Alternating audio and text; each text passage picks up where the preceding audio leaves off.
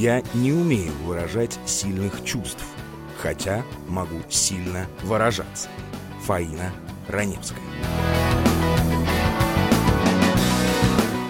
Внимание! Это не для детских ушей. По слогам взрослым. Всем привет, друзья! У микрофона Никита Некрасов и по слогам взрослым. Если прозвучало слово «взрослым», означает, что все слушатели, которым нет 18 лет, сейчас должны выключить данный выпуск. Благодарю. Решил, что нужно продолжить ветку для взрослых, да и слов не так много осталось. В этом выпуске расскажу вам про слово «сука». Несмотря на то, что это слово употреблял наш Александр Свет Пушкин, оно все равно является обсценной лексикой, то есть ругательством. Этимология слова меня не слишком удивила, а вот история, ну, очень интересная. Сейчас я только начинаю писать в Word этот выпуск и не знаю, что из этого получится и каким он выйдет. Поэтому обещать, будет ли он коротким или длинным, смысла не имеет. Поплывем же вместе по волнам, по слогам. Словарь. Многие уже заметили, что одним из любимых моих словарей является словарь Макса Фасмера. Это потому, что он собирал и сравнивал слова из разных источников, анализируя и приводя связи. Когда я прошерстил этимологические словари в поисках версии возникновения слова, столкнулся с тем, что у Фасмера настолько многогранные и многоэтажные связи, что решил отклонить приведение в этом выпуске выдержек из этого словаря. Давайте пойдем по простому пути, чтобы было яснее. Словарь Шанского. Сука. Общеславянская. Образована с помощью суффикса «к» от того же корня, что и латышское «сунс» — собака, армянское «сун» — то же самое, латинское «канис» — тоже собака, немецкое «хунд» — собака и так далее. На этой ноте со словарем прощаемся и плывем по волнам подкаста дальше. История. Вообще, конечно, история со словом «сука» очень парадоксальная. А расклад вот какой. Собака – это одно из первых одомашненных животных. Собака верна, послушна и является другом и взрослым, и детям. Далее, самка собаки, сука, является более покладистой, чем кобель. Но почему же слово «сука» стало достаточно серьезным ругательством? А вот еще про собак. Если мужчину назвать кобелем, то это безусловно будет ругательством. Но если того же мужчину назвать сукой, это будет полноценное и полновесное ругательство, более сильное, чем кобель. Вот такая заковыка. Есть версия, заглядывая в прошлое, когда собаки жили не в доме, что самка собаки во время брачного периода легко могла сбежать, ведомая инстинктом спаривания. Но в те времена к этому относились проще – Сильных щенков оставляли, слабых топили.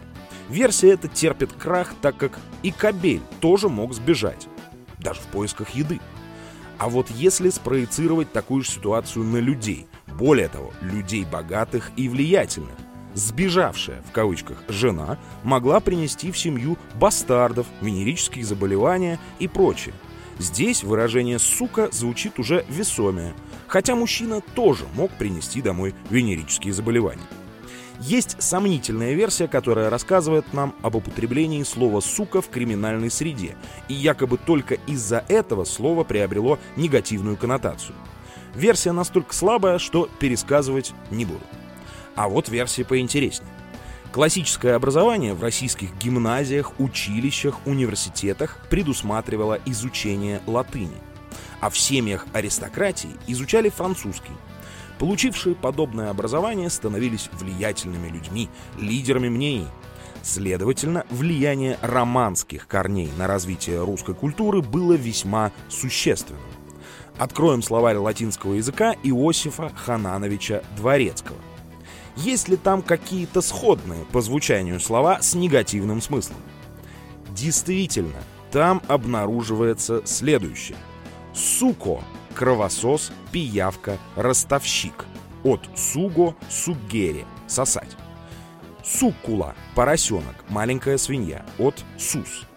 Сукерда – свиной навоз, дерьмо, от сус. Суккуба – конкубина, так в Древнем Риме называли незамужнюю сожительницу.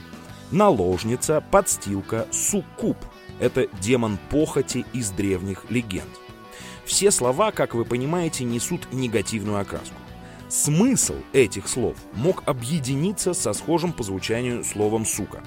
Подлили масло в огонь, скорее всего, гогочущие шкалеры, которые наверняка легко брали подобные слова к себе в лексикон. В результате можно прийти к выводу, что животноводческая лексема «сука» приобрела негативную семантику под влиянием многих факторов, в числе которых эволюционно-биологические, социально-криминологические, лингвистические, прагматические и так далее. Ну и латинский язык. Это интересно. Решил я в рамках этого выпуска заглянуть и в английский язык, где тоже есть слово «сука». Это одно из самых популярных ругательств на английском языке в мире. Все вы знаете, как оно звучит, но я произнесу. Bitch. Заглянем в Википедию. Термин «бич», «сука» является одним из наиболее распространенных ругательств в английском языке. Оно использовалось как кавычки открываются, термин, выражающий презрение к женщинам, кавычки закрываются. Еще одни кавычки, более шести столетий, и является оскорблением, которое способствует сексизму в отношении женщин. Его характеризуют как, в кавычках, архаичное слово, унижающее женщин еще с 15 века. Слово является табуированным в основных средствах массовой информации. Но вот что интересно. В английском собака звучит как dog, Почему же, по утверждению Википедии, словом «bitch» обозначают течную самку собаки и женщину с повышенным сексуальным желанием? Согласно Оксфордскому словарю английского языка, термин «bitch» — «сука» происходит от древнеанглийского слова «бикке» или «бикге», означающего «самка собаки», которая датируется примерно тысячным годом нашей эры. Возможно, оно произошло от более раннего древнескандинавского слова «бикья», также означающего «самка собаки». Вот так интересно. Кстати говоря, со словом «сука» происходит такая же метаморфоза, как со словом «жопа». В выпуске про жопу я говорил, что многие люди могут, любя, назвать друг друга жопкой. Сучкой тоже можно, но не во всеуслышание, наверное. По слогам. На этом сегодня все. Благодарю вас за прослушивание. Делитесь этим выпуском в своих соцсетях, рассказывайте о моем подкасте друзьям и близким. По слогам с вами разговаривал Никита Некрасов. Всего вам доброго. По